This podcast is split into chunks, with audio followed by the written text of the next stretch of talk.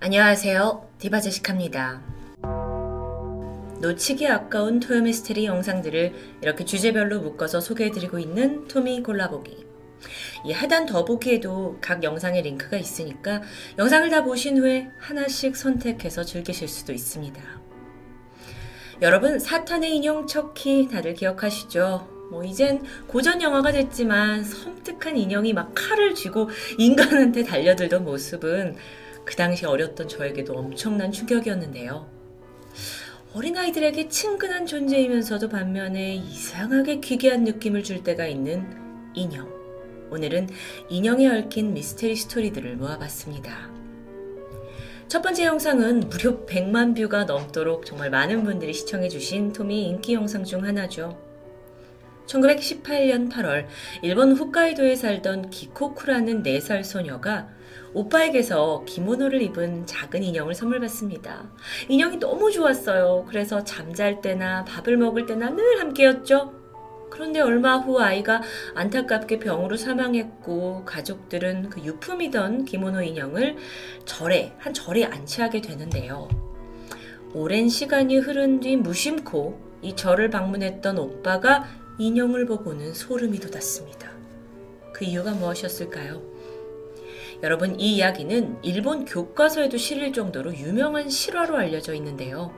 혹시 아직 못 보신 거 아니죠? 다 보셨다고요? 그런데 다시 봐도 무서울 겁니다. 카드를 클릭하시죠. 다음은 영국에서 화제가 된 이야기입니다. 지난 2015년 영국 출신의 한 유튜버가 자신의 인형을 소개하는 영상을 업로드해요. 그런데 그녀가 고백한 이야기들이 너무 놀라운데 이 특정 인형을 구매한 후에 알 수 없는 상처가 몸에 생기고 고양이가 갑작스럽게 죽기도 하고 연속해서 이상한 일을 겪었다는 겁니다. 근데 끝이 아니었죠.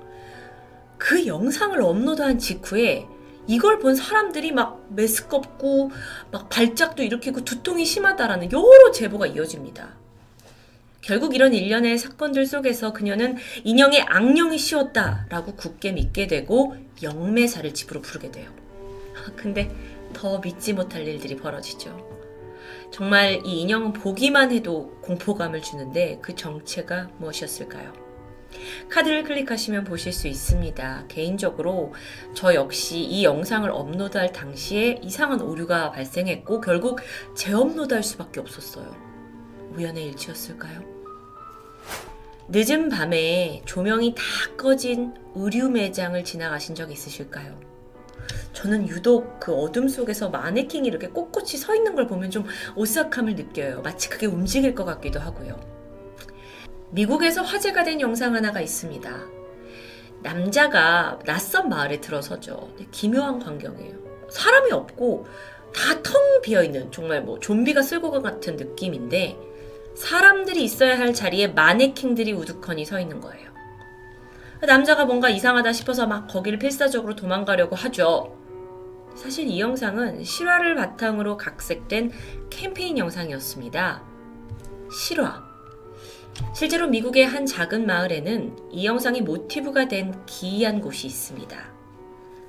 한 집인데 사람이 살지 않아요. 근데 여기에는 여러 마네킹들이 세워져 있죠. 근데 같은 모습이 아닙니다. 심지어 매일 옷을 바꿔 입기도 해요.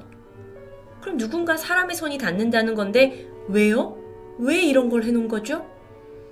마네킹 하우스에 얽힌 이야기는 카드를 클릭하시면 시청하실 수 있습니다.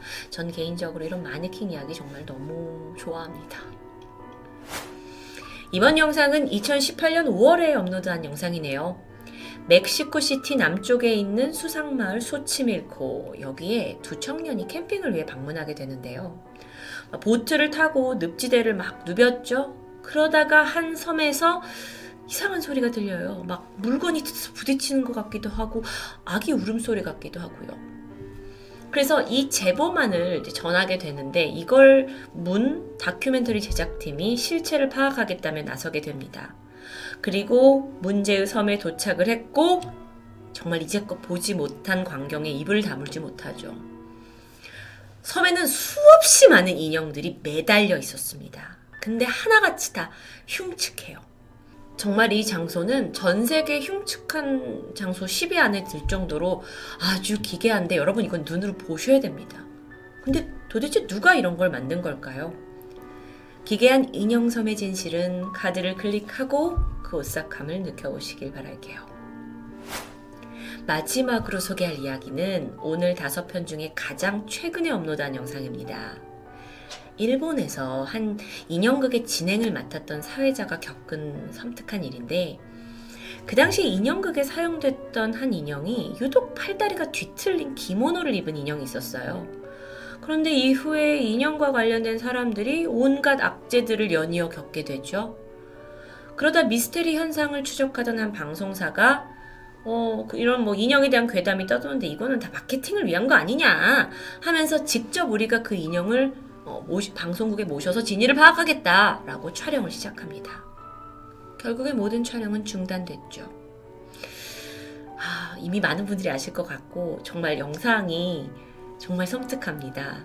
사지가 뒤틀린 기모노 인형 모습도 보실 수 있고요. 카드를 당장 클릭하셔야겠죠.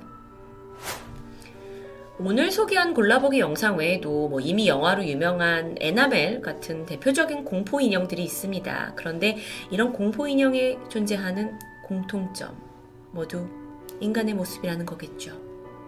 만약 진짜 악령이 있다면 인간과는 닮았지만 영혼이 없는 인형이 어쩌면 그들에게 아주 좋은 도구가 됐을 수도 있습니다. 영화 애나벨의 존 레오네티 감독이 이런 말을 했어요. 인형은 껍데기에 불과하다. 인형의 눈을 들여다봐도 인형은 우리를 그지그시 바라보기만 한다. 아주 소름 끼치게 속은 텅 비어 있는 듯하다. 거긴 악령이 차지하기에 아주 좋은 장소일 수 있다. 지금까지 토미 골라보기 인형편 디바제시카였습니다.